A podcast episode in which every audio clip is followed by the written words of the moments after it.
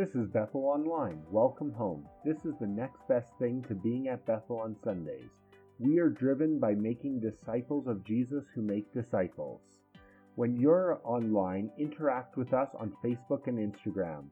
When you're in Barrhead, Alberta, drop in Sundays to Friday.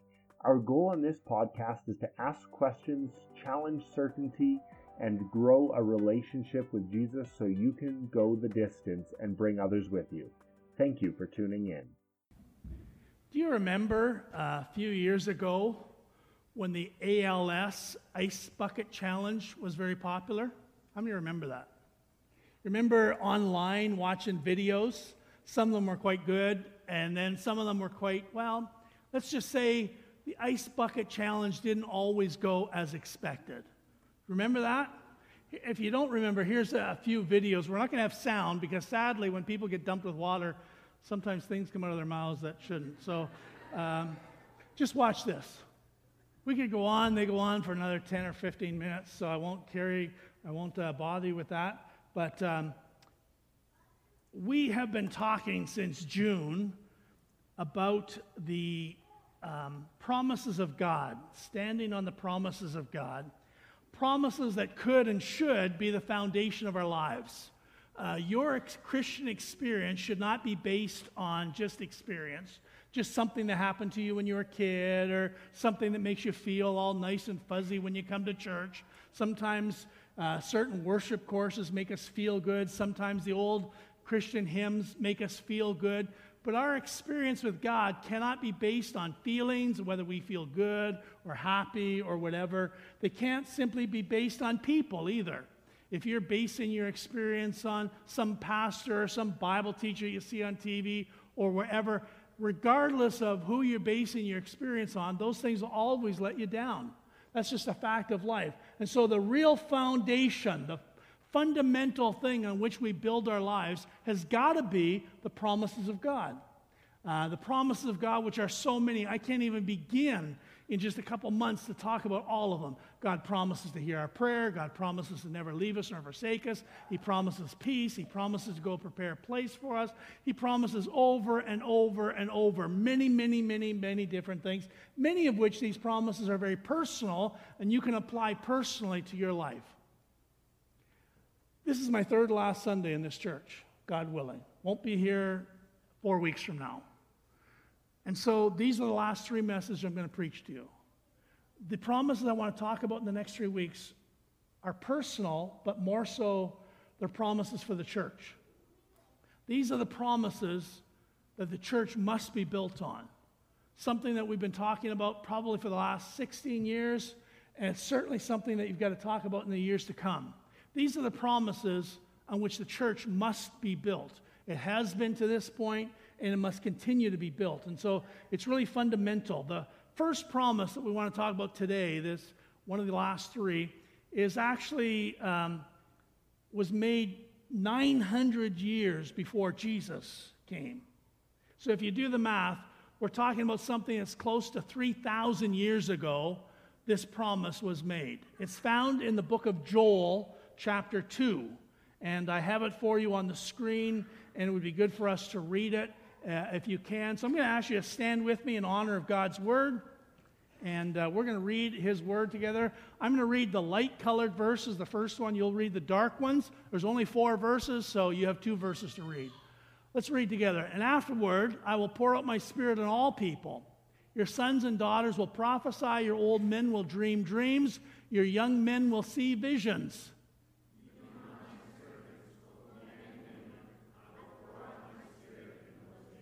I will show wonders in the heavens and on the earth blood and fire and billows of smoke.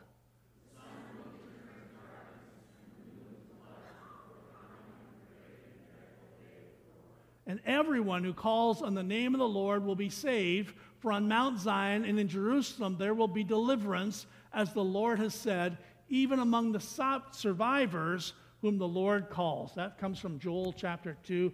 May God bless his word. You may be seated. And there it is, pretty simple. This is the promise I will pour out my spirit on all people. It was made 3,000 years ago. And uh, it's a pretty simple promise. We can break it down pretty easily and understand it. Let's do that. First of all, it says, I. Who's speaking? God. This is something God's going to do. This is a promise from God. It's not a promise from the church. It's not a promise from the pastor. It's not a promise from a pope or a, a, a denomination. This is God's promise to the people. I am going to do something. Notice the next word is will. It's something he's going to do in the future. I will do something. I will. It was made 3,000 years ago, but the promise still stands. It's still for sure today. It's not been accomplished yet. Now, I will say that in the book of Joel, chapter, or pardon me, Acts chapter 2, on the day of Pentecost, when the Spirit was outpoured, Peter stood up and actually quoted from this Old Testament prophet Joel, and he said, This is what Joel was speaking about. And we recognize that in Acts chapter 2, it was a partial fulfillment of the promise that Joel had made or that God had made through, through the prophet Joel. But there's many things in this passage of scripture that have not yet come to pass. And so this full extension, the full fulfillment of this promise hasn't happened yet. So I will do something in the future. He says, I will. Next word is, I will pour out. Pour out. The picture is of the ice bucket challenge. And yes, we do have some water. Many of us don't want the full outpouring of the Spirit. We want a little dabble, do you? Here's a little Holy Spirit for you today. We'll just give you a little bit. We don't want too much. That's the way most of us are. We don't want to get drenched in the Holy Spirit. We don't want to get overwhelmed by the Spirit. We just want a little touch. Just, just enough to make us religious and to make us spiritual and to make us happy. We don't really want the full outpouring of the Spirit.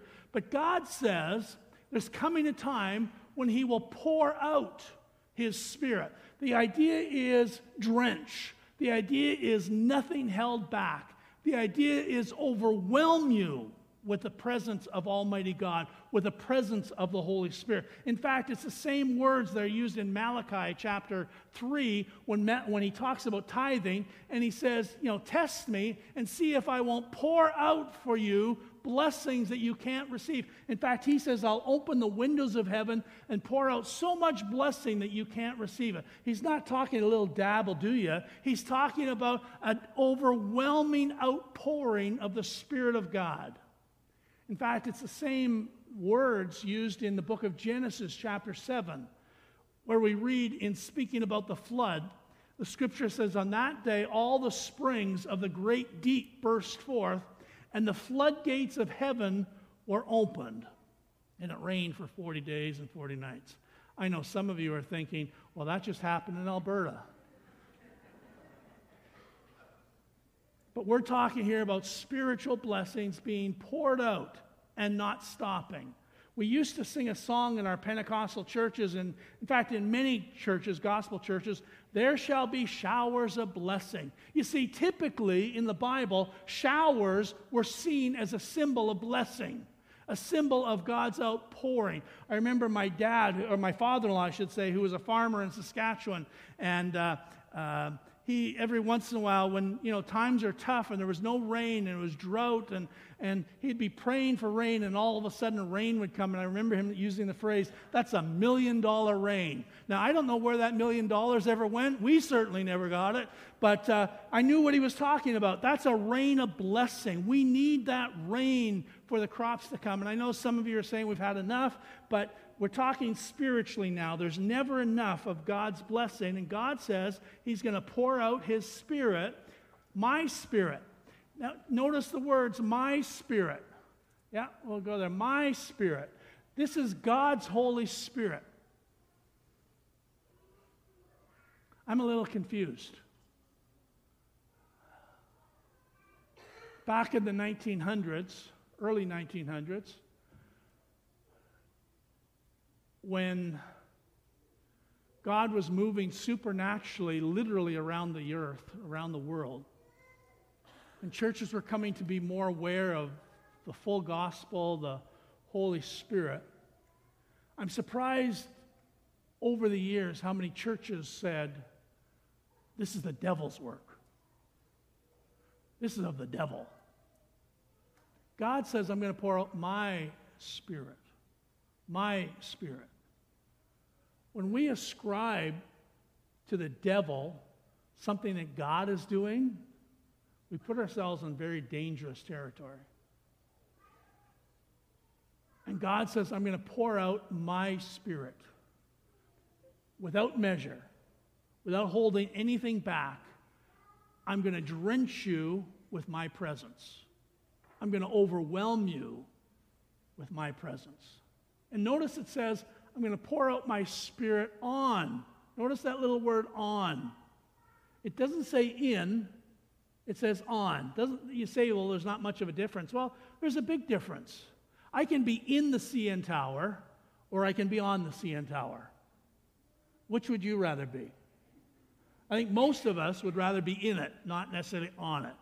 I can be in a car or I can be on the car. There's a big difference. And there's a big difference. We understand clearly, do not get me wrong by any means. The Bible says that every born again believer has the Spirit of God in them. The Bible says if you don't have the Spirit of Christ, you don't belong to Him. Every person who calls on the name of Jesus, the Bible says the Spirit began to make their dwelling inside of them. He came to live inside them, inside you. Every one of you has the Spirit of God inside you. But there's a promise in the scripture that says, I'm going to pour out my Spirit on you. That's not in you, but on you. You already have the Spirit in you if you call upon Jesus Christ. When God talks about pouring the Spirit on people, He's talking about a spirit of empowerment, a spirit of enabling, a spirit that takes you beyond yourself, and it's an anointing for service that you can't normally do in your own strength. Um, and you read in the Old Testament, kings and prophets and various ones had the Spirit come on them for a certain period of time. But in the New Testament, it talks about the Spirit coming on them and not leaving them. It comes on them to live with them and to live on them so that they can do service for the king. It says that God is going to pour out his Spirit on, notice the last phrase, all people. Can I just say it as plainly as I can? I try not to mince my words. If you have trouble with people who look differently than you, get over it. Just get over it. Just get over it. The fact that people look different than you may be a problem for you, but it's not a problem for God. And God says, I'm going to pour out my spirit on all people, all tribes, all nations, all flesh. Wherever people are, God's going to be pouring out his spirit. And yes, there's a picture of a Muslim lady up there. How many know that in the Muslim world right now, God is pouring out his spirit in a supernatural way? Thousands and thousands are coming to Christ every day in the Muslim world because God is pouring out his spirit in those countries. Some of the largest churches in the world are no longer found in North America. They're being found in Africa and South America and Asia, where hundreds of thousands of people are belonging to one church. It even boggles our imagination. But this thing that we're talking about, God has already begun to do. God is already beginning to pour out His Spirit on all people around the world, people of all different nationalities and backgrounds and, and languages and tribes and whatever, however you want to divide people, God doesn't divide them. He just puts them in one. He says, I'm going to just pour out my spirit on all of them. Bible says God is no respecter of persons. God just pours out his spirit. And God's going to continue to do that on all flesh.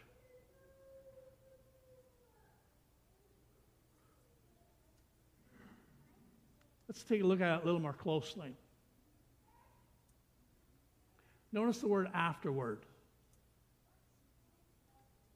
Afterward means something came before.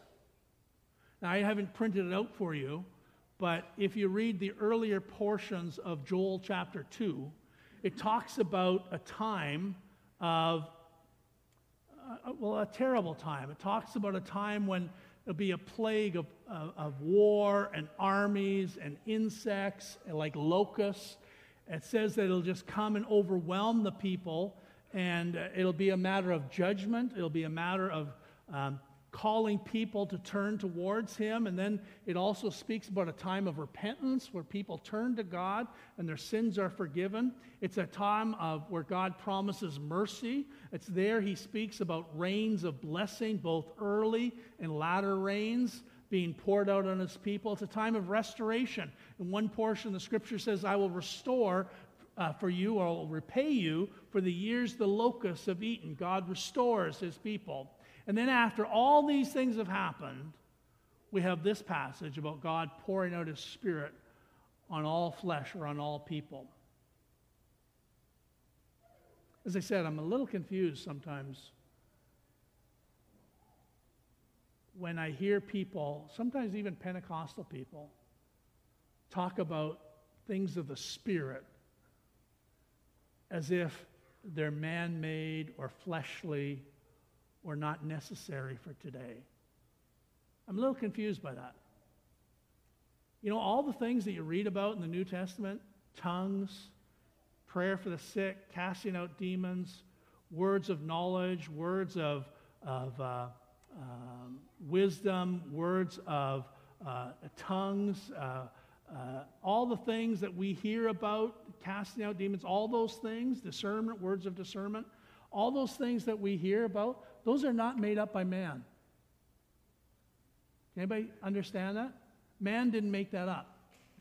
And it's not made up by the Pentecostal church. Can I just get an amen on that? How many would say, oh, yeah, all those things are actually in the Bible?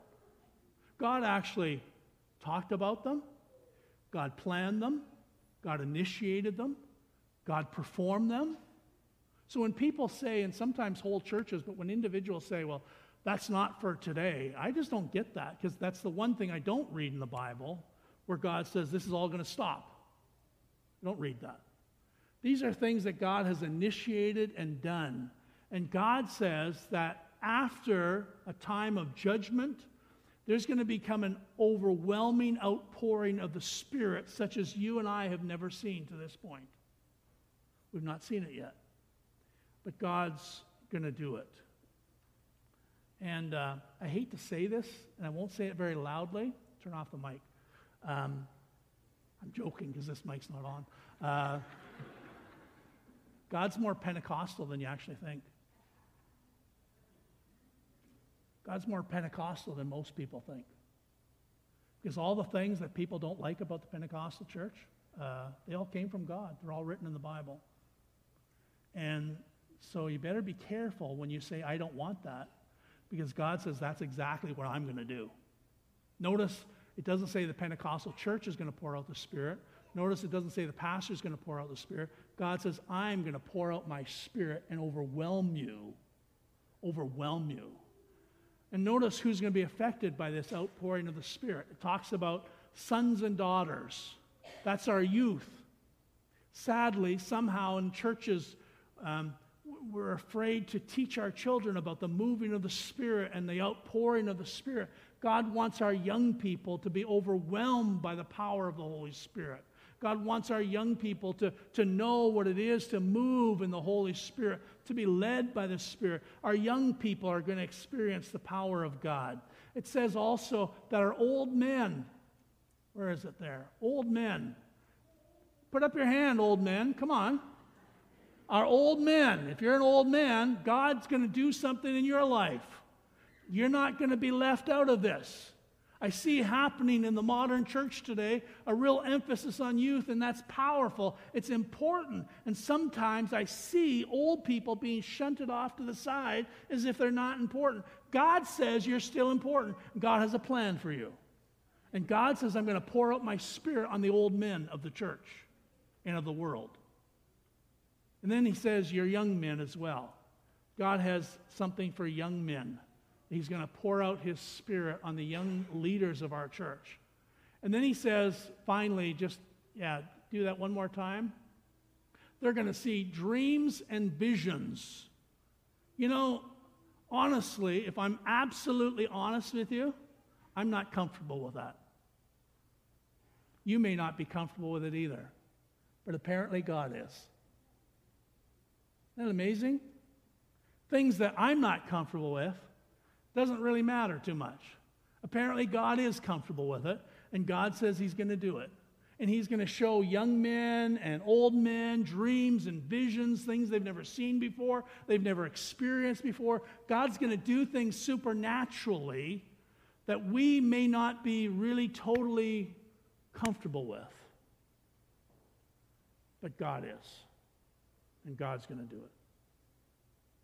And you're going to hear more and more about such things. And then lastly, notice it says there, one more, both men and women. God's going to pour out his spirit. I shouldn't have to say this, but I'm going to say it anyway. It's time we got rid of our gender bias in the church. There are women who are being mightily used by God in teaching, in preaching, in pastoring, and doing powerful things. Just because it's something we didn't do a hundred years ago, God is doing today. And God is going to pour out his spirit on both men and women. If you're sitting next to a man today, ladies, why don't you just give him an elbow in the shot and say, and women? Just let him know it's and women. I'm included in this too. You're not going to leave me behind. This is both men and women. God's going to pour out his spirit. We need to get with it. There are some things that are going to happen that will get our attention. The scripture calls it, and I've underlined it there for you, the dreadful day of the Lord. There's a day coming that God describes as dreadful. It's a time of judgment.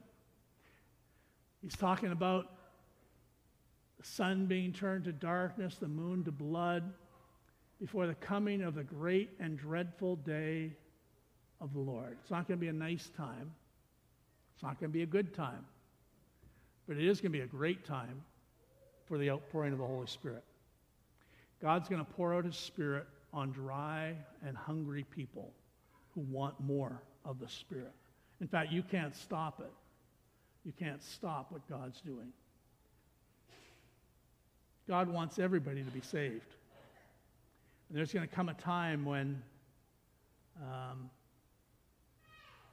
it says, All who call on the name of the Lord will be saved. It says that very plainly. The Bible says God's not willing that any should perish, but that everyone should come to repentance. God is going to equip his church in a powerful way so that it's no longer simply about who stands behind the pulpit but it's going to be men and women empowered by the Holy Spirit, with the Holy Spirit being poured out on them, that every place they go will be an evangelistic campaign. Every place you go will be a healing campaign. Every place you go, God's Holy Spirit will give you wisdom and understanding for the exact need right at the moment. Oh, it's going to be an exciting time. Now, many years ago when I was a kid, uh, when TV was just coming into its being, there used to be a coffee company that wanted to distinguish themselves from other coffee companies, and they used the slogan, good to the last drop. Good to the very last drop of coffee. Always tastes good. Well, God is going to pour out His Spirit in ways that you and I have never seen before. Um, and it'll be good to the last drop. It'll always be good because it's God's Spirit. This promise is going to be fulfilled in the church. You, you can't stop it. If you don't want it, you're going to have to get out because God's going to pour out a spirit. God's going to pour out His Spirit on all flesh. And the only thing that will hinder that is people who will say no to God. And if that's your attitude, you'll have to get out of the church because it is His church. And He is going to pour out His Spirit. Whether you like it, whether you're comfortable with it or not, God says, I'm going to pour out my Spirit on all flesh. There's going to be young people in churches just like this that are going to have words of wisdom and knowledge and understanding, and they're going to speak the words of God verbally and publicly. And there'll be some people saying, Well, you can't do that. You're only 10 years of age. Uh, who said you can't do that? I remember Jesus at 12 went into the temple and astounded the people there. God can use 12 year olds. Can I hear an amen? And God can use 10 year olds. And God can use 16 year olds. And some of you are saying, well, that's not proper in church. That's your church. But in God's church, God's going to pour out His Spirit on all flesh. And you're going to have women in your church standing up with messages and preaching. And you say, well, that's not proper. We don't allow that in our church. Again, that's your church. In God's church, it's going to happen. God's going to pour out His Spirit on all flesh, both men and women. I'm not telling you anything that is not written in the book. It's right there in black and white. God's going to do it. God's going to do it. And it's going to be exciting times. And the only thing that will um, keep that from happening is if we say we don't want it. You remember the video I showed you of the ice bucket challenge? Remember that? Um, things didn't always go as planned, did they? Some people got whacked on the head. Some people fell over. Some people screamed and hollered.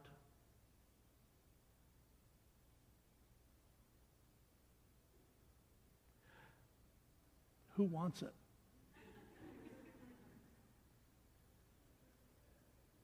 Who wants it? I'm not talking about the water. That's just a symbol. Who wants the Spirit of God?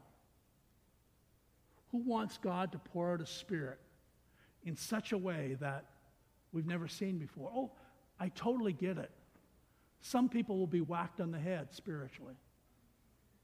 Some people are going to fall over. They'll be knocked to the ground spiritually. Some people are going to shout and holler and scream, and you're going to say, that's not appropriate for church.